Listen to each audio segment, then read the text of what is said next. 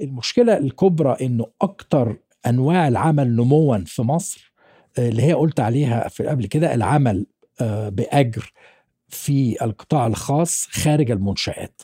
وده تقريبا 95% منه بيبقى عمل غير رسمي غير مغطى بالحماية الاجتماعية وما فيهوش الاستقرار الكافي.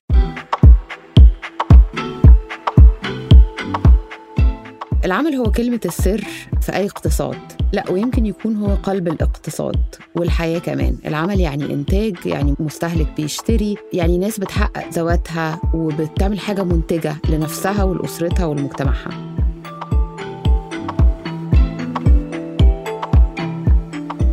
أهلا بيكم. أنا رباب المهدي في بودكاست الحل إيه البرنامج اللي بيقدمه مركز حلول للسياسات البديلة واللي بنركز فيه على تقديم مقترحات مبتكرة لسياسات عامة تساعد صناع القرار المصريين إن هم يعملوا تنمية عادلة تفيد كل الناس.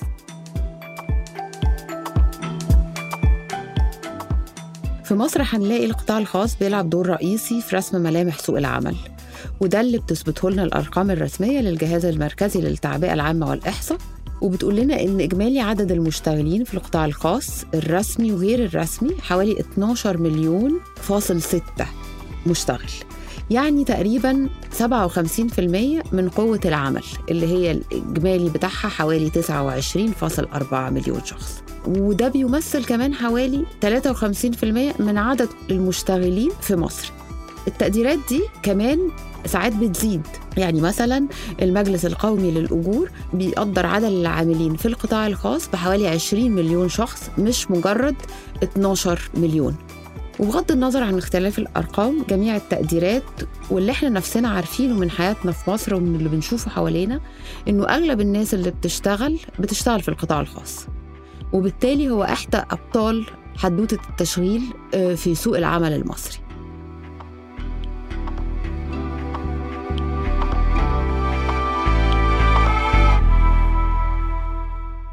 بس كمان الإحصاءات الحكومية بتقول لنا إن الوضع في سوق العمل المصري مش أفضل حاجة. لأ الحقيقة إنه من حيث الحماية الصحية والاجتماعية وحتى الأجور الأوضاع نقدر نقول إنها غير جيدة. نسبة المشتغلين بعقد في القطاع الخاص داخل المنشآت هي مجرد 31% فقط من جملة العاملين بأجر في القطاع ده. ده غير طبعا إن حوالي 30% فقط من اللي شغالين في القطاع الخاص هم اللي عندهم تأمين صحي. وفقط 45% يعني أقل من النص من اللي شغالين في القطاع الخاص برضه هم اللي عندهم تأمينات اجتماعية. دي كلها حسب بيانات الجهاز المركزي للتعبئة والإحصاء آه، لسنة 2020 آه، عن العمل اللائق. ده طبعا غير كل اللي إحنا عارفينه عن العمالة غير الرسمية وفقدان الوظائف بصورة كبيرة آه، عدم وجود لا تأمين صحي ولا معاشات في حالة الإصابة آه، إنه الناس بتعيا بتفقد آه، مصدر الدخل الوحيد آه، اللي هو بيسمى الهشاشة إنه هو اقتصادهم هش أو دخلهم هش. ممكن بين يوم والتاني يلاقوا نفسهم بعد ما كانوا بيعملوا يومية كويسة يعيا الراجل أو الست تبقى بتمر بظروف فيفقدوا الأجر ده. وطبعا ده غير التحرش بالنسبة للسيدات السيدات وإساءة التعامل مع حتى العاملين الذكور. لكن في نفس الوقت الدولة كمان بتحاول تقوم بمجموعة من الإصلاحات علشان تحسن ظروف العمل. فنلاقي إنه مثلا في حد أدنى للأجور تم إقراره هو 2400 جنيه في الشهر. وفكرة وجود حد أدنى للأجور بغض النظر عن عدالة الرقم من عدمه هي فكرة مهمة في حد ذاتها. كمان نلاقي إنه الدولة بتحاول تعمل دلوقتي قانون جديد تتلاشى فيه بعض عيوب القانون الحالي زي مشاكل الفصل التعسفي والعقود المؤقتة.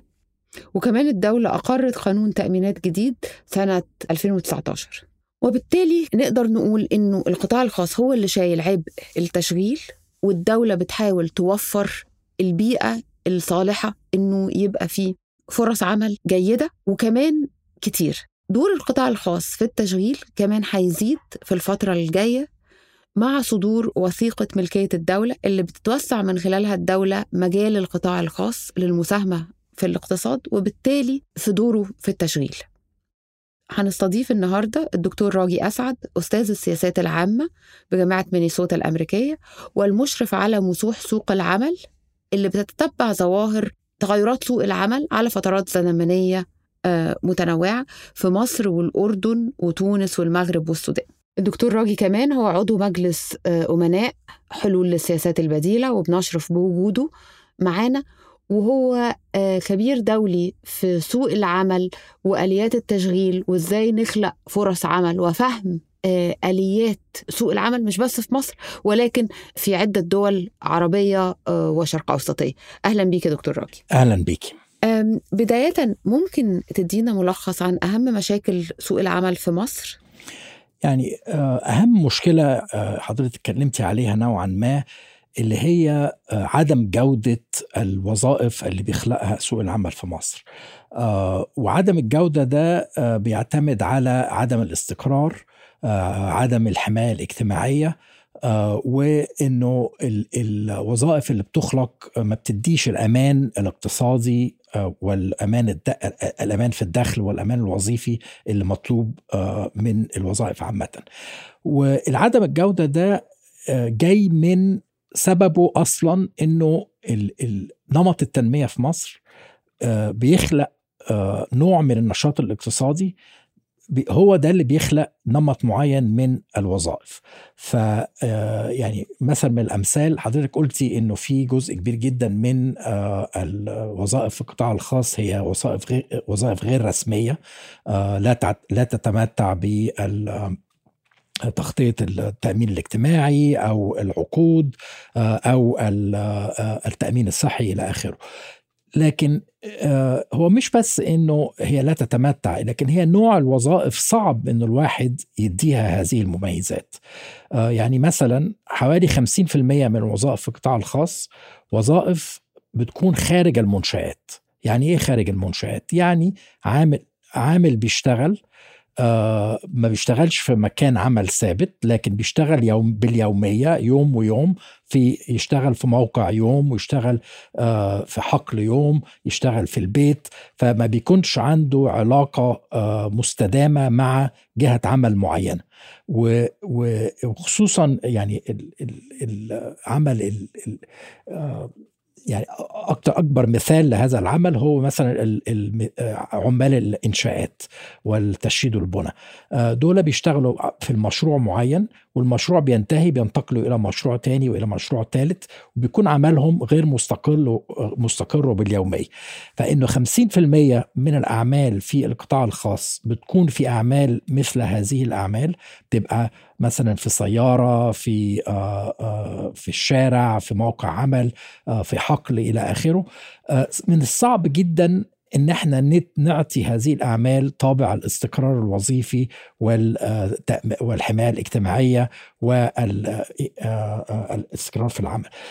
ولذلك طبيعة آه، النمو في مصر ونمو الاقتصادي بيخلق بيفرز آه، أنشطة معينة بتدي بتعطي آه، هذا الطابع للوظائف التي تخلق.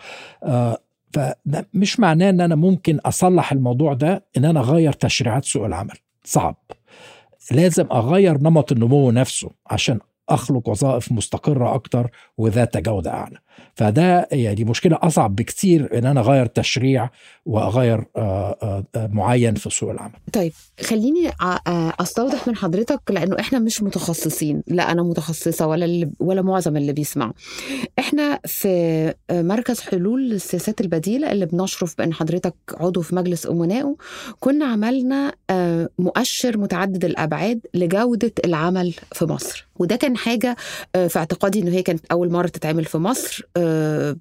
وكانت حاجة آه، مهمة جدا. لو تشرح لنا ليه موضوع جودة التشغيل ده آه، عامل مهم؟ يعني هل جودة التشغيل أو جودة الوظائف دي حاجة مهمة علشان ال- الناس كأفراد يبقى عندهم آه، فرص أحسن ويبقوا بيشتغلوا شغلانات أكثر آدمية ولا هي كمان حاجة آه، مفيدة للاقتصاد الكلي وليه الناس بتهتم بيها؟ يعني ليه لازم إحنا ما, ما نهتمش فقط بعدد الوظائف اللي بنخت... اللي, اللي, اللي بنخلقها في سوق العمل ولكن نهتم كمان بجودة الوظائف دي. يعني ده بالآخر كده دي رفاهية ودلع ولا حاجة مهمة؟ ده حاجة مهمة جدا.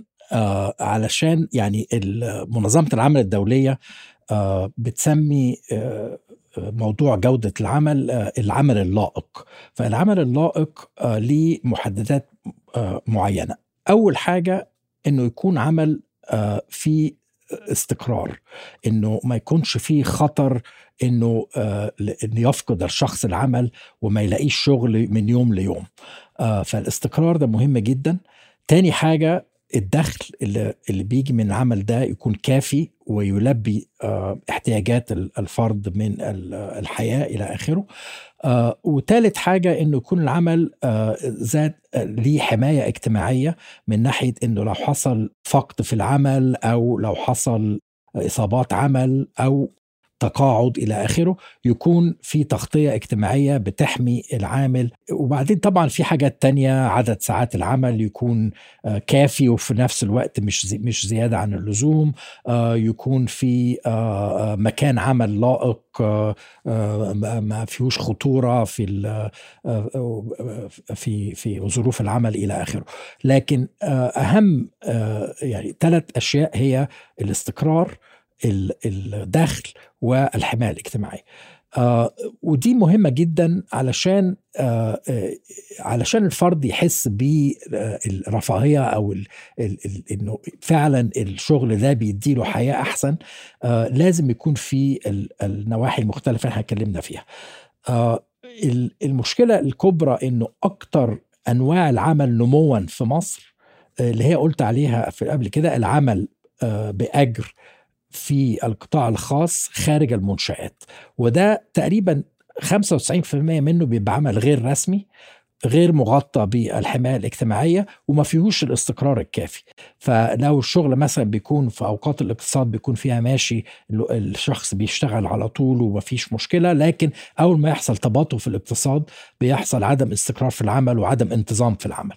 و و وده بيدي نوع من الهشاشة العالية جدا من ناحية الأفراد اللي هم بيشتغلوا في هذا النوع من الأعمال. ليه دكتور راجي يعني اللي حضرتك بتقوله من ناحية الهشاشة دي اللي هي عشان الناس تبقى فاهمة إنه الناس بتفقد وظائفها ممكن يبقى حد دخله اليومي كبير قوي يقول لك مش عارفة فلان ده بيشتغل صنعة مش عارف إيه ودخله في اليوم كذا ولكن بسهولة لو لو حصل له أي ظرف أو حصل لها أي ظرف بتقعد في البيت. فهو ده مفهوم الهشاشة وشفنا ده الحقيقة مع جائحة كورونا. بس خليني أسأل حضرتك سؤال. ليه الاقتصاد المصري بينتج النوعية دي من الوظائف اللي حضرتك بتقول عليها أكتر ما بينتج الوظائف ذات الجودة. ونعمل إيه عشان يخليه يبقى بينتج وظائف أحسن؟ هو ال ال السبب الرئيسي هو نمط التنمية اللي إحنا بنمشي عليه ونمط ال ال الاستثمار اللي اللي ماشي في الاقتصاد المصري. فلو نمط التنمية بيركز على قطاعات مثل قطاع العقارات والإنشاءات والتشييد والبنى والبنية التحتية والنقل والمواصلات دي قطاعات من طبيعتها بتنتج هذا النوع من الأعمال. لو نمط التنمية بيركز على الصناعة وعلى الخدمات العالية عالية الإنتاجية وعلى مثلا الاقتصاد الرقمي إلى آخره ممكن ينتج نوع تاني أو نمط آخر من الوظائف. فهو على حسب إيه الجزء اني جزء من القطاع من الاقتصاد المصري بينمو بوتيرة أعلى وإيه أنواع الأعمال المتصلة بهذا النوع من القطاعات التي تنمو. ومصر رغم كل اللي إحنا بنقوله نسبة التصنيع فيها في في تدهور من سنة لسنة. يعني عدد الوظائف اللي في قطاع الصناعات التحويلية بيقل نسبته مع الوقت. واللي اللي بيزيد هو عدد الوظائف في العقارات والتشييد البنى والنقل والمواصلات. وهو ده اللي بسببه إن إحنا بننتج هذا النوع من الوظائف. فإحنا لازم نغير من نمط التنمية نفسه علشان القطاعات اللي بتنمو هي اللي بتحدد جودة العمل اللي بي اللي اللي بينمو منها. ف طب ليه ما عندناش نمط آخر من التنمية؟ ده سببه هو طريقة يعني الاستثمار الحكومي أو الاستثمار العام وأيضا الاستثمار الخاص بيروح أني قطاعات في الاقتصاد المصري. آه، آه، في يعني تحيزات كبيرة في القطاع في الاقتصاد المصري إلى الاستثمارات في القطاعات اللي أنا قلت عليها اللي هي العقارات والنقل والمواصلات وليس في الصناعة والخدمات العالية الإنتاجية. آه، وده سببه معقد لكن ممكن نتكلم فيه لو تحبي طب هقول لحضرتك بس حاجة دايما بتتقال على إنه الاستثمارات في الحاجات في في البنية التحتية والعقارات ومش عارف دايما بيتقال إنه دي حاجة ده من الثمانينات يعني. كان بيتقال إنه آه ما إحنا لازم نستثمر في الطرق والمواصلات والعقارات والبنية التحتية لأنه هي دي الحاجة اللي أي مستثمر هيدخل عشان يدخل في قطاع تاني هيبقى محتاج إنه البلد تبقى موفراها.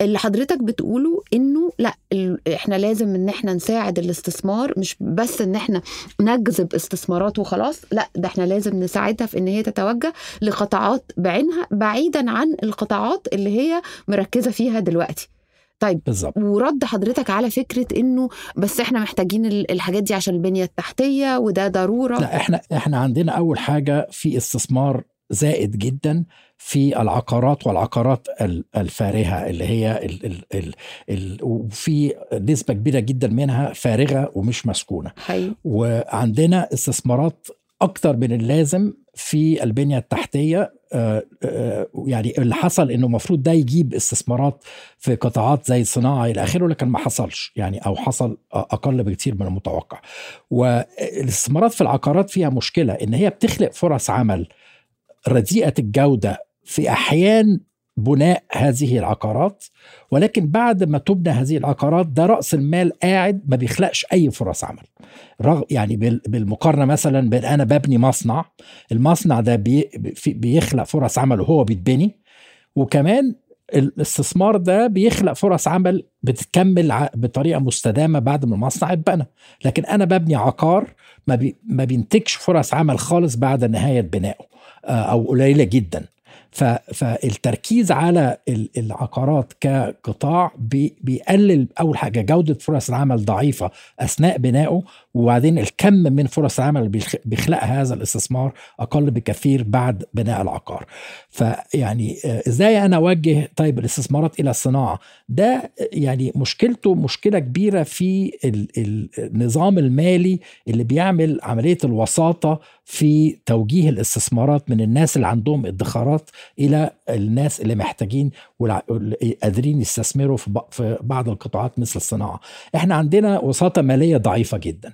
فمعظم الناس اللي في القطاع الخاص اللي عندهم فائض مالي بيروح يشتري شقة أو يبني أو أو أو يبني شقتين أو يشتري شقتين ثلاثة أربعة في كومباوند وده يعني من أسوأ أنواع الاستثمار من ناحية من ناحية الكلية أو الناحية العامة. رغم إنه يكون آه، معقول جدا بالنسبة للفرد نفسه علشان آه، آه، ده استثمار بيزيد قيمته أو كان بيزيد قيمته في الماضي إلى آخره.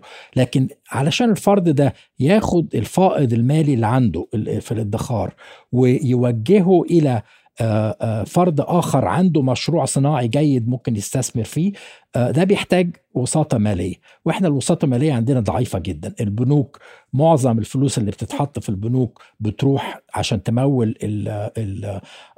العجز الحكومي آه، العجز في الميزانية الميزانية الحكومية ولا توجه إلى الاستثمارات في القطاع الخاص عامة. آه، سوق المال آه، قليل جدا وضعيف جدا من ناحية توجيه الاستثمارات. عدد الشركات قليل جدا ومعظم الشركات الصغيرة والمتوسطة ما عندهاش أي طريقة إنها تشترك في سوق المال. فبالتالي من غير الوساطة المالية دي في صعوبة لتوجيه الاستثمارات إلى القطاعات التي فعلا تخلق فرص عمل جيدة. طيب حضرتك ذكرت الشركات الصغيرة والمتوسطة آه، وأنا عارفة اهتمامك بالمشاريع دي آه، بشكل خاص وفي حتى آه، ورقة من الأوراق البحثية اللي حلول السياسات البديلة عاملها كانت بتقول لنا إنه الشركات الصغيرة والمتوسطة هي المحرك نمو فرص العمل في مصر واللي بت والحقيقة الشركات اللي بتوظف أقل من 100 عامل بت تساهم بنسبة 75% في التشغيل. فإيه هي السياسات العامة اللي تخدم المنشآت دي اللي هي المتوسطة والصغير عشان تخلق آليات عمل لائقة وذات جودة عالية. لأنه كتير من المنشآت دي برضه يا دكتور راجي بنلاقي إن هم بيبقى فيهم آه، بيجوا على حقوق العاملين آه، آه، بمعنى بسيط. يعني مش مش بيأمنوا على العمالة اللي عندهم بيشغلوهم ساعات طويلة جدا وممتدة. فإزاي إيه السياسات اللي لازم نعملها عشان نشجع الشركات دي إنه هي تنتج وظائف ذات جودة وبظروف عمل كويسة؟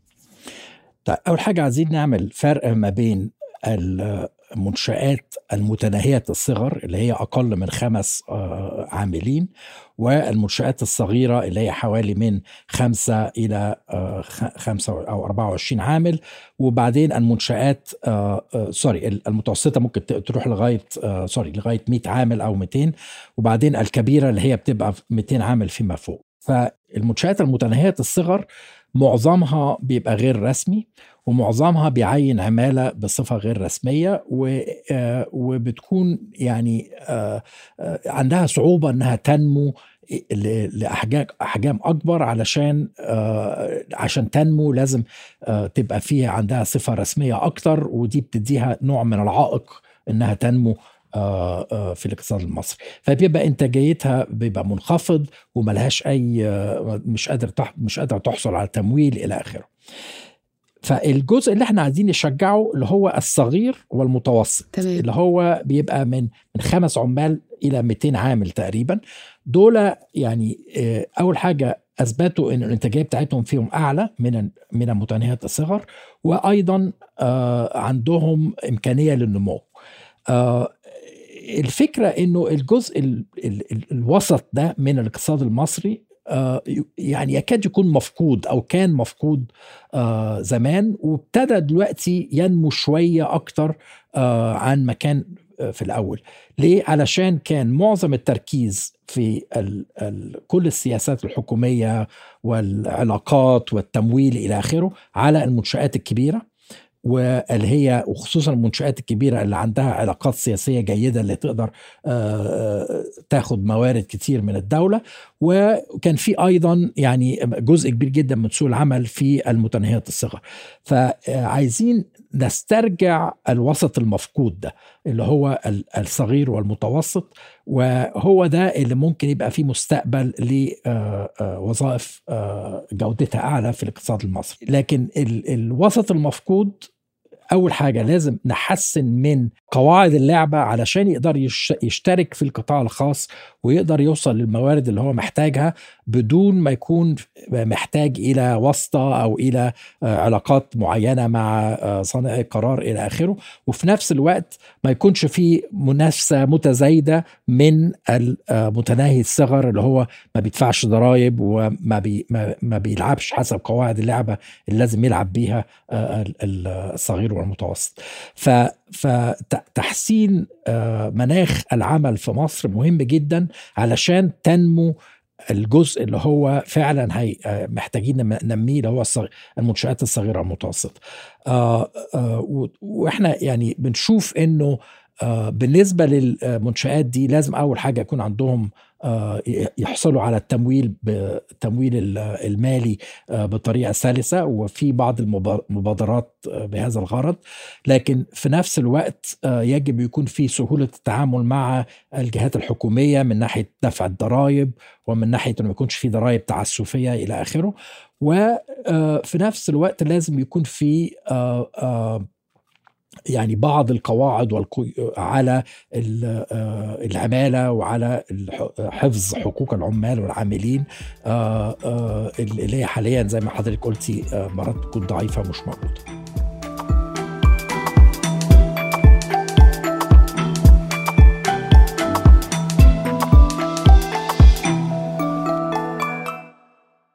خليني أسأل حضرتك سؤال يا دكتور راجي دايما حاجة بتتردد كتير جدا جدا في آه، الأوساط المصرية وحضرتك عارف إنه أنا سألتك السؤال ده قبل كده كتير بس دايما بحب أكرره. إنه الناس تقعد تقول لك لا لا هو عشان المصريين كسالة إحنا عندنا أصلا فرص عمل كويسة وعندنا وظائف آه، آه، ذات جودة. بس الناس لأن هم كسالة ومش عايزين يتعبوا أو مش عايزين يتعلموا فبيروحوا يسوق توك توك بدل ما يتعلم صنعة مفيدة أو يروح مصنع. آه وبيروح آه ولما يبقى يشتغلوا 3 4 أيام يقعدوا في البيت عليهم قد كده وتلاقي واحدة تقول لك آه وأنا بدور على مش عارفة حد يساعدني في البيت ومش لاقية وحد يقول لك أنا بدور على سواق ومش لاقي. ف وحضرتك دايما عندك آه آه يعني رد علمي ومبني على دراسات مستفيضة حوالين إنه إزاي الكلام ده مش صحيح مطلقا. أنا يعني موافق معاكي تماما وهو مش صحيح مطلقا. يعني أنا كاقتصادي بفكر إيه هي القيود وإيه هي الحوافز اللي بتخلي الناس آه يعني يعملوا اللي هم بيعملوه. آه مفيش حاجة اسمها إنه في ثقافة بتقلل إن ثقافة كسل أو ثقافة عدم عمل إلى آخره. ده كلام مش مظبوط علميا. وكل اللي إحنا بنشوفه إنه شوفي المصري ده لما بيروح خارج مصر بيتحط في نظام آخر عليه قيود مختلفة وحوافز مختلفة بيعمل إيه وبينتج إيه وبيبقى إنتاجه شكله إيه. فالفكرة إحنا لازم نخلق المنظومة الاقتصادية التي التي بتعطي الحافز الكافي للعمل الجيد والجاد وأيضا نشيل القيود اللي هي بتمنع الفرد من هو يشترك في هذا العمل الجيد والجاد. وأنا شايف أنه كل الفروقات اللي بنشوفها بين مصر وغيرها في المشاركة في قوة العمل في إنتاجية العمل في عدد ساعات العمل وعدد أيام العمل كلها بترجع للقيود والحوافز اللي بي اللي بي بيديها النظام الاقتصادي للأفراد إن هم يعملوا بطريقة أو بأخرى. يعني إيه دكتور راكي؟ لا اشرح لنا أكتر. يعني إيه القيود والحوافز ليه بتخلي ناس تقعد في بيتها ويبقى في فرص عمل وما تشتغلهاش؟ أنا أقول لحضرتك يعني مثال بسيط جدا. أنا بشتغل في الأردن كما زي ما حضرتك قلتي. الأردن في نفس التفكير إنه العامل الأردني كسلان ومش عايز يشتغل ومش عايز يتعب نفسه ولكن أحسن عامل السوبرمان بتاع سوق العمل المص... الأردني هو العامل المصري. عشان بيجيبوا العامل المصري يشغلوه 18 ساعة في اليوم ويدفعوا له أجور منخفضة وبيشتغل وبينتج أكتر من العامل الأردني. فازاي بقى العامل المصري اللي هو كسلان في بلده يطلع بره مصر يبقى هو السوبرمان بتاع ال ال سوق العمل الأردني والعامل الأردني هو اللي بيبقى كسلان. فالفرق هنا إنه ال ال مش متوقع ابدا إن واحد مصري جاي أول حاجة مش جايب معاه أسرته وقاعد مقيم في مكان العمل ممكن يشتغل 18 ساعة في اليوم علشان الأجر هناك أعلى بكتير من الأجر في مصر وبيقدر يوفر فلوس ويبعتها بلده. ودي تعتبر منافسة غير آه يعني آه غير عادلة مع العامل الأردني اللي هو لازم عنده عيلته وعنده أسرته وما يقدرش يشتغل 18 ساعة في اليوم عشان ينافس واحد مصري جاي آه مقطوع لهذا العمل. فالفكرة آه لازم أحط إطار إنه ال ال الفرد اللي بيشتغل ياخد آه آه حافز كويس. لما يشتغل أكتر ياخد حافز أكتر ودخل أكتر. وإنه يكون في يعني بعض الحمايات اللي هو بي بيعتمد عليها علشان ما يكونش ما يفقدش هذا العمل من يوم وليلة. آه وعنده يكون عنده نوع من الاستقرار في العمل عشان يقدر يستثمر في هذا العمل ويتعلم المهارات اللي هو محتاجها علشان يشتغل في هذا العمل على المدى الطويل. وفي نفس الوقت من ناحية القيود آه في مصر في قيود جامدة جدا آه من ناحية السياسات ومن الناحيه الاجتماعية على عمل المرأة مثلا إنه المرأة ما ينفعش تشتغل غير في أعمال معينة تعتبر هي الأعمال اللائقة أو اللي موافق عليها المجتمع المصري لكن في أعمال أخرى ما تقدرش تشتغل فيها. فالقيود دي أنا بسميها يعني ظروف العمل الحد الأدنى من ظروف العمل اللي بتسمح للمرأة في مصر إنها تشتغل وإنه هذا الحد الأدنى في معظم الوقت غير ملبى وبالتالي المرأة بتعزف عن دخول سوق العمل لو هذه الظروف العمل مش موجوده لكن ال ال فدي قيود ليها دعوة بالثقافة الاجتماعية عن عمل المرأة وإيه هو العيب وإيه هو المقبول. وفي نفس الوقت آه، آه، ليها دعوة ببعض السياسات اللي هي بتخلي آه، إنه صاحب العمل بيعزف على تعيين المرأة خصوصا المرأة المتزوجة. آه وده اللي بيخلينا ده كان هيبقى آه سؤالي التالي لحضرتك فشكرا إنك جاوبت عليه لأنه بنلاقي إنه في فجوة في معدل البطالة في بين الذكور والإناث. ال ال معدل البطالة بين الذكور وصل لحوالي أقل من 11% وبين الشابات حوالي 35% في في القطاع الخاص. فيعني الفرق ده واضح إن هو فرق مرتبط بالثقافة الاجتماعية بس كمان مرتبط بتفرقة بيعملها أصحاب الأعمال تجاه إن هو يعين شاب ولا يعين فتاة. بالظبط. هو الفكرة دلوقتي إنه صاحب العمل بيحسب أنا آه، في أعمال محتاجة إنه العامل فيها بيتعلم المهارات مع الوقت وإنه في استثمار في تعليم هذه المهارات. فلو صاحب العمل شايف إنه الفرد اللي هيعينه ده مش هيقعد معاه غير سنتين ثلاثة وبعدين يمشي مش عايز هو أصلا يعينه ويستثمر فيه. آه، في أعمال أخرى بتتعلم بسرعة وممكن أعين واحد ويمشي وأجيب واحد بداله ويمشي وما فيهاش مشكلة. فدي الأعمال اللي ممكن يعين فيها آه، فتاة أو على أساس إن هي مش هتقعد معاه أكتر من سنتين ثلاثة وبعدين تتجوز وتمشي. لكن في افتراض ما بين صاحب العمل وبين معظم العاملات في مصر في القطاع الخاص إنه العمل ينتهي عند الزواج. آه، آه، فدي بتخلي في عزوف من صاحب العمل إنه يعين المرأة في بعض الأعمال اللي بتحتاج استثمار في المهارات والتعليم آه، التعليم في الوظيفة إلى آخره. فالفكرة طيب ليه الافتراض ده إنه المرأة ستترك العمل في القطاع الخاص عند الزواج ده يعني افتراض تقريبا شامل وعام. آه وده معظمه علشان آه، كتير من السياسات اللي هي آه، آه، نظريا بتحمي المرأة عند الزواج وعند الإنجاب بتزود التكلفة على صاحب العمل بطريقة إن هو مش مستعد إن هو يتحمل هذه التكلفة.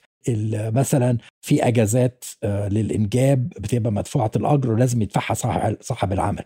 في بلاد أخرى بتخلي تكلفة أجازات الإنجاب بتبقى على منظومة التأمينات الاجتماعية وليس على آه، حساب صاحب العمل. فدي بتقلل من آه، آه، التكلفة تعيين المرأة عند صاحب العمل. في بعض السياسات بتقول إنه لو في مثلا أكتر من 50 مرأة عاملة لازم أعمل دور حضانة. فهو خلاص هيعين 49 أو أو مش هيعين مش هيوصل لل 50 عشان ما يعملش دور حضانة. لكن ليه ما يقولش لو في 50 عامل بغض النظر عن هم رجل أو مرأة يبقى في دور حضانة؟ أو 50 طفل للأطفال العمال المعينين يكون في دور حضانة. على أساس ما يكونش في آه انحياز ضد المرأة في موضوع آه، دور الحضانة. آه ففي طرق كتير جدا الواحد ممكن يقلل فيها التمييز. ما يكونش في قوانين وإجراءات متعلقة بتعيين المرأة فقط وليس متعلقة بتعيين الرجل بتزود التكلفة على صاحب العمل لتعيين المرأة. آه، ويعني أنا شفت أمثلة كتير لأصحاب أعمال اكتشفوا إن هم ممكن يقللوا تكلفتهم بكثير لو عينوا المرأة بعدد بأعداد أكبر لكن كل لازم يعملوه بعض الحاجات القليلة علشان يغيروا في ظروف العمل ويخلوها مقبولة للمرأة المتزوجة. أول حاجة عدد ساعات العمل. عدد ساعات العمل لما بيخلي الفرد يشتغل 8 و9 و10 ساعات في اليوم بالإضافة إلى الساعات المستغرقة في الانتقال إلى العمل ده بيبقى تقريبا آه، آه، استحالة أنه المرأة المتزوجة تقدر تعمل هذه آه، هذا النوع من الوقت. ليه ما يقللش عدد ساعات العمل؟ وفي نفس الوقت الأجر ممكن يقل. لكن في تصميم كده لازم مصممين لازم عدد ساعات العمل يبقى 8 ساعات على الأقل. الانتقال يعني توفير انت آه، آه، وسيلة انتقال آمنة للعاملين من آه، من جهة صاحب العمل بتزود جدا قابلية المرأة أنها ترضى تشتغل في هذا المكان. لكن آه، لو هي لازم تتنقل في انتقالات عامة آه، مواصلات عامة لمدة ساعتين ثلاثة في اليوم ده بيحط عليها عبء كبير جدا إنها تقدر تشتغل في القطاع الخاص خصوصا بعد الزواج لما هي عندها مسؤوليات كثيره جدا غير غير إنها تشتغل. طبعا توفير عناية للأطفال مهم لكن ما هواش أهم شيء بالنسبة لتوظيف المرأة. أهم من يعني أنا لاحظت أنه عدد ساعات العمل والانتقال إلى العمل أو توفير وسائل الانتقال أهم بكتير من توفير حضانة للأطفال. لكن بعض التغيرات بعض التغيرات البسيطة وإيه هو يستفاد إيه؟ أول حاجة بيستفادها إنه مستوى الأجور ما بين الإناث أقل بكثير من الأجور للعمالة المماثلة ما بين ما بين الذكور. ده حاجة يعني معروفة وطبعا إحنا عايزين بس إحنا عايزين نحافظ على ده يا دكتور راجي عايزين نحافظ على ده لكن ده الحقيقة النهاردة إن هو علشان ما فيش فرص عمل للإناث آه بيحصل إنه في آه، ال ال بيحصل تكاثر في الفرص القليلة اللي موجودة آه، في دخول الإناث إلى هذه الفرص وانخفاض الأجور في هذه الأنحاء من سوق العمل فإحنا عندنا دلوقتي في القطاع الخاص حوالي جاب آه، يعني في فجوة. الأجور فجوة في الأجور. حوالي 40% ما بين ما بين رجل ومرأة عندهم نفس المهارات ونفس آه، الشهادات إلى آخره. لا وضح لي دي إزاي إزاي ممكن تحصل يا دكتور راجي؟ يعني يعني آه، آه، رجل وامرأة عندهم نفس الخبرة ونفس المهارة وعدد سنوات العمل لكن مش في نفس العمل. مش في نفس آه. العمل. يعني اللي بيحصل إنه في انقسام أو تجزؤ في سوق العمل الرجالة بيشتغلوا في بعض الوظائف اللي هي تعتبر غير ملائمة للستات والستات بيشتغلوا في وظائف أخرى فيها عدد من الرجالة قليلين جدا. التجزؤ في سوق العمل ده هو اللي بيخلي انه الأجور في بعض الأجزاء دي بتبقى منخفضة والأجور في الأجزاء الأخرى بتبقى آه، أكتر ارتفاعا. أنا بتكلمش على رجل ومرأة بيشتغلوا في نفس الوظيفة. آه. رغم إنه ده ممكن يكون في فجوة فيه بس مش دي الفجوة الأساسية. الفجوة الأساسية إنه في تجزؤ في نوع الأعمال اللي بتعمل فيها الستات ونوع الأعمال اللي بيعملوا فيها الرجالة في مصر والأعمال دي بتبقى الأجور بتاعتها مختلفة. زي مثلا واحد بيشتغل سباق واحد بيشتغل آه، آه، آه، سباك مثلا وبياخد أجر معين على إنه بيشتغل سباكة وواحدة بتشتغل في مركز لرعايه الطفولة. الأجور بتاعه الوظائف اللي هي في الخدمية للرعاية مثلا بتبقى منخفضة جدا. ولكن دي اللي بتعتبر الأعمال الملائمة للمرأة. أيوه بس السباك عنده حرفة مش عند آه، يعني أنا بس بحاول أفهم إزاي لو هم عندهم نفس نفس التدريب ونفس الخبرة حتى لو مش في نفس الوظيفة يعني السباك ده اجتهد وتعلم حاجة أكتر من اللي بلاش سباك نعمل عامل آه. بلاش سباك نستعمل كلمة عامل عادي في التشييد والبنا. ما عندوش مهارات معينة هو عامل عادي بيشتغل بإيده. آه، آه، أو مثلا آه، نقول يعني في في يعني إحنا بنقارن بين مهن مختلفة. فممكن تقولي المهنة المهنة دي فيها نسبة مهارة أعلى من المهنة دي. لكن في نفس الوقت طول ما عندك إنه المهن اللي بتخش فيها الستات قليلة عددها ومحدودة بيحصل إنه الستات اللي عايزة تشتغل كلها بتخش في نفس المهن المحدودة دي بتزود من عرض العمالة في هذه المهن وبتقلل من الأجر فيها. فعلشان المهن اللي تعتبر مقبولة للستات ولا اللي هي مفتوحة للستات قليلة جدا. فالتجزؤ في سوق العمل ده هو اللي بيسبب في انخفاض الأجور للإناث. آه، وطبعا آه، يعني اللي بيحصل إنه لازم تكون في ظروف عمل معينة. مثلا الستات ما بيحبوش يشتغلوا خارج المنشآت. نوع الوظائف اللي اتكلمنا عليها قبل كده واللي هي بتتنامى بوتيره أعلى بكتير من كل الوظائف الأخرى في في الاقتصاد المصري. دي بتبقى تقريبا غير مقبولة تماما بالنسبة للإناث. علشان ظروف العمل فيها آه، يعني صعبة من ناحية ال- ال- آه، التعرض للمجال العام إلى آخره. ف ف آه، آه، ده بيسبب إنه آه، فرص العمل المتاحة للإناث أقل بكتير من المتاحة لل- لل- للذكور وده بي- بيخلي في انخفاض في الأجور في فرص العمل المتاحة للإناث. هسأل حضرتك آه، آه، سؤالين آم، بسرعة جدا. آه، الحد الأدنى للأجور اللي أقرته الدولة آه، إحنا عارفين إن الأجور واحد من المحاور الرئيسية اللي بتستخدم آه، اللي بيستخدمها مؤشر جودة العمل آه، لتقديم آه، بيئات العمل وإنه إحنا الأجور آه، آه، في مصر ليست جيدة والناس دايما بتشتكي من الغلا وكذا. هل إقرار الحد الأدنى للأجور؟ ودي مش أول مرة طبعا.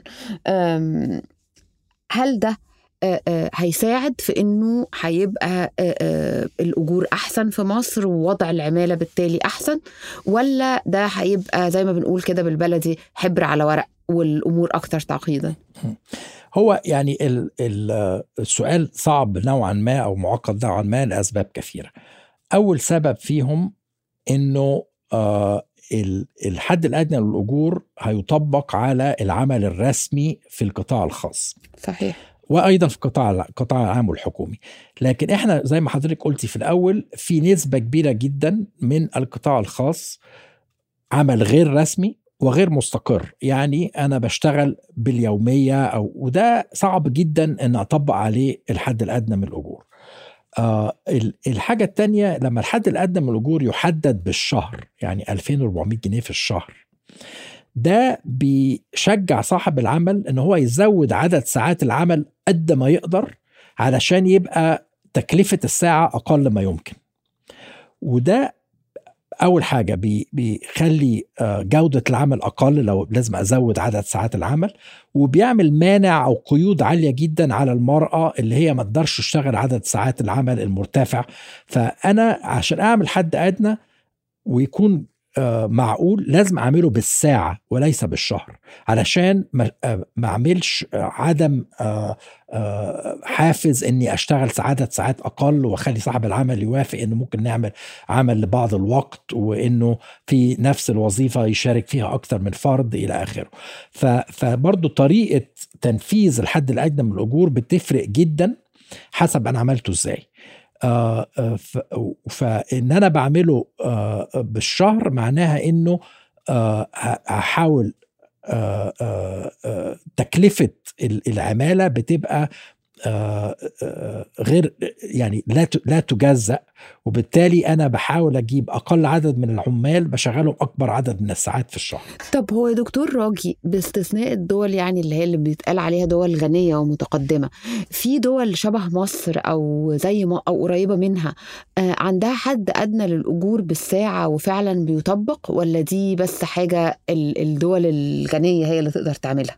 شوفي يعني الحد الأدنى عامة صعب تطبيقه في الدول الفقيرة علشان آه، آه، آه، يعني ظاهرة القطاع الغير الرسمي وان الحكومة مش شايفة اللي بيحصل في سوق العمل بسبب إنه كتير من الوظائف خارج نطاق التنظيم الرسمي. فدي أول مشكلة في الحد الأدنى لما يكون عندي سوق عمل مجزأ ما بين جزء رسمي وجزء غير رسمي والجزء غير الرسمي فيه كبير اللي ممكن يحصل إنه لو طبقت الحد الأدنى في الأجور على الجزء الرسمي فقط إنه هيقل التوظيف في الجزء الرسمي وهيزيد التوظيف في الجزء الغير الرسمي. فده دي يعني تحدي كبير للحد الأدنى عامة في البلاد اللي فيها سوق عمل مجزأ وجزء كبير منه غير رسمي. يعني نعمل حد أدنى ولا ما نعملش يا دكتور راجي؟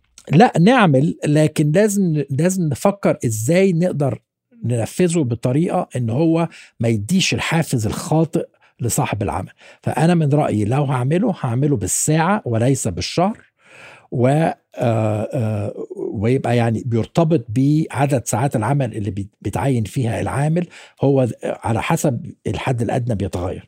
آه، وفي نفس الوقت يعني إنه أنا بحاول مع الوقت إن أنا أوسع من نطاق العمل الرسمي آه، وده معناه إنه بخلي السياسات العمل عادة بتبقى أكتر سلاسة وخصوصا يعني حاليا ما هوش الحد الأدنى اللي بيمنع من ال- من زيادة العمل الرسمي هو آه، طريقة التأمين الاجتماعي والاشتراك في التأمين الاجتماعي. آه، يعني المنظومة بتاعتنا حاليا بتخلي تكلفة التأمين الاجتماعي مرتفعة نسبيا للعمالة ذات الأجر المنخفض ومنخفضة نسبيا للعمالة ذات ذات الأجر المرتفع وهل في طريقة إن إحنا نعكس ده فنخلي العمالة اللي ذات الأجر المنخفض آه، تدخل في مظلة الحماية الاجتماعية آه، آه، بشكل أوسع؟ في طريقة ممكن أول حاجة آه، يعني الحكومة بتبص فيها دلوقتي إنه يكون في مشاركة ما بين الدولة وما بين صاحب العمل والعمالة بالنسبة لل آه، آه، آه، للمساهمات في التأمينات الاجتماعية للعمالة ذات الدخل المنخفض. آه، آه، ممكن يكون في ما يكونش في حد أقصى آه، إنه بعد آه، حد الأقصى المعين لا تدفع آه، اشتراكات تأمينات اجتماعية. يعني حاليا إحنا بندفع اشتراكات إلى حد أقصى معين وبعد كده آه، لو الأجر زاد عن الحد الأقصى ده مفيش اشتراكات على الفرق. فده بي بيخلي إنه نسبة الاشتراكات فعليا بتبقى أقل للأجور المرتفعة عن ما هي بتبقى, على الأجور المنخفضة. ففي تغييرات كتير ممكن تتعمل في منظومة التأمينات الاجتماعية انها هي تقلل من العبء على العمالة الم- المنخفضة الأجر علشان المنخفض الأجر ممكن هو يبقى في صالح صاحب العمل وفي صالح العامل إنه ما ما يدفعش اشتراكات على هذه الأجور عشان الأجر منخفض جدا هو عايز ياخد أكتر فلوس في جيبه عن ما يدفع آه، تأمينات بتفيده حاجة في وقت في المستقبل. تمام. لأعضاء البرلمان اللي بيسمعونا وإن شاء الله يكونوا بيسمعونا حضرتك قلت في الأول إنه الموضوع أعقد آه، من مجرد تغيير قانون العمل. ولكن هل في آه، وإحنا بصدد تغيير أو إنه يبقى في قانون عمل جديد مطروح للمناقشة قدام البرلمان إيه الحاجات اللي تحب تشوفها في القانون الجديد تعالج الخلل الحاصل في سوق العمل حاليا والخلل اللي كان موجود في ال- النسخ السابقة من القانون. أنا من رأيي إنه القيد الأساسي ما هوش في قانون العمل.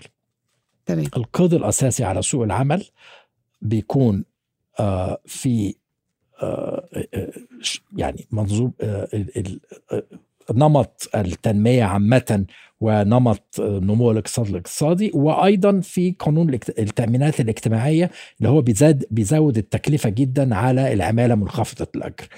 آه، أنا من رأيي أنه آه، قانون العمل يعني يمكن الحاجة الأساسية اللي آه، كان فيها صعوبة هي تنظيم علاقات العمل وازاي يكون في تمثيل للعمالة داخل المنشآت في القطاع الخاص عامة.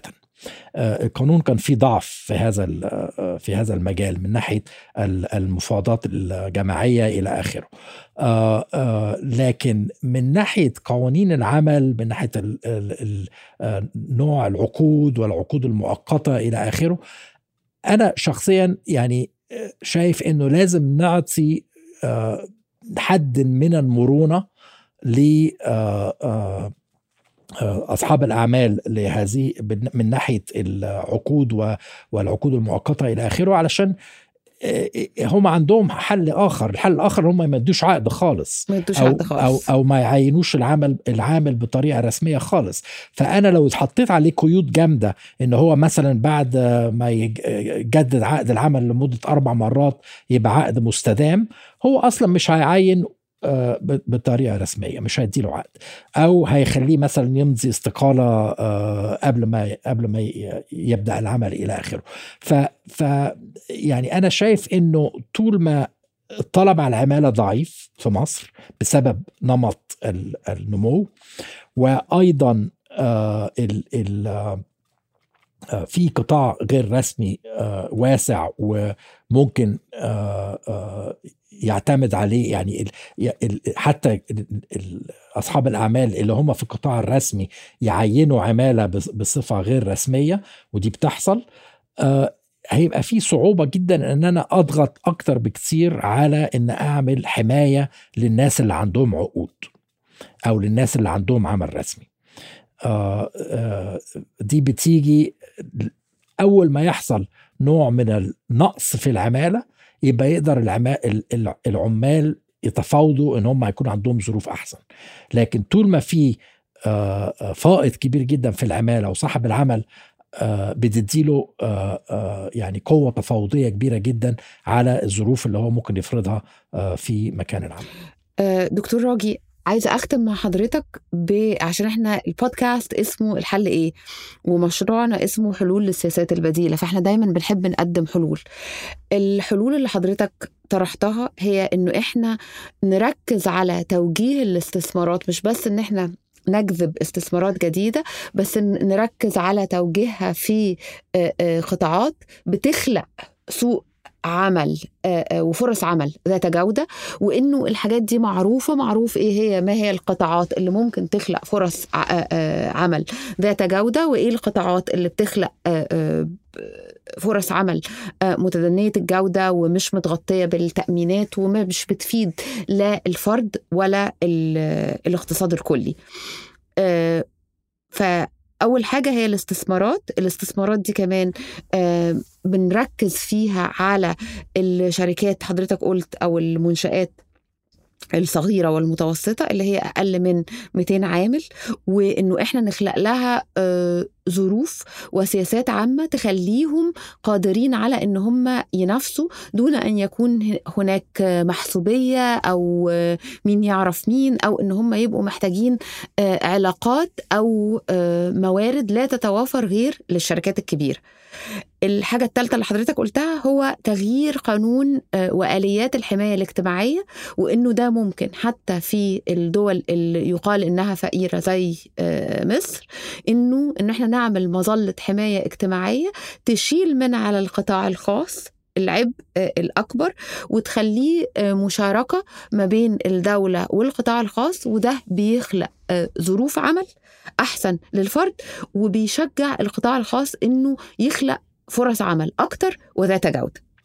بالظبط و- وإن إحنا نقدر نبتكر أنظمة آه، حماية اجتماعية تتماشى مع العمل ال- المرن ال- خارج المنشآت الغير مستقر آه، علشان هيحصل يعني مع اقتصاد المنصات وبعض هذه ال ال آه، إنه العمل هيبقى آه، أقر استقرارا ما ما بيعتمدش على علاقة متواصلة مع عامل وصاحب عمل. فإحنا عايزين نخلق أنواع من الحماية الاجتماعية أو تكون غير متعلقة بالعمل يعني متعلقة مواطن بالم- بالمواطنة مثل مثلا التأمين الصحي الشامل اللي كل الناس بيستفيدوا منه بغض النظر بيعمل أو لا يعمل. فدي أول آه فكرة إنه الحماية الاجتماعية تبقى متعلقة بالمواطنة وليس بالعمل. ولو عملناها متعلقة بالعمل إنها تكون آه آه آه ليس متعلقة بصاحب العمل ولكن بالعامل و والدولة بتساهم إزاي في خلق حماية لهذا العامل. آه بغض النظر هو بيشتغل مع نفس صاحب العمل بطريقة مستدامة أو لا. آه، شكرا جزيلا دكتور راجي أسعد أستاذ السياسات العامة بجامعة آه، مينيسوتا والمشرف على مسوح سوق العمل واللي بيشرف مركز حلول السياسات البديلة بوجوده. شكرا جزيلا دكتور راجي أسعد. كنت معكم رباب المهدي ومن الإعداد أميرة جاد ومن التحرير عمر فارس وساعدت في الإنتاج بسنت سمهوت والهندسة الصوتية يزن قواس.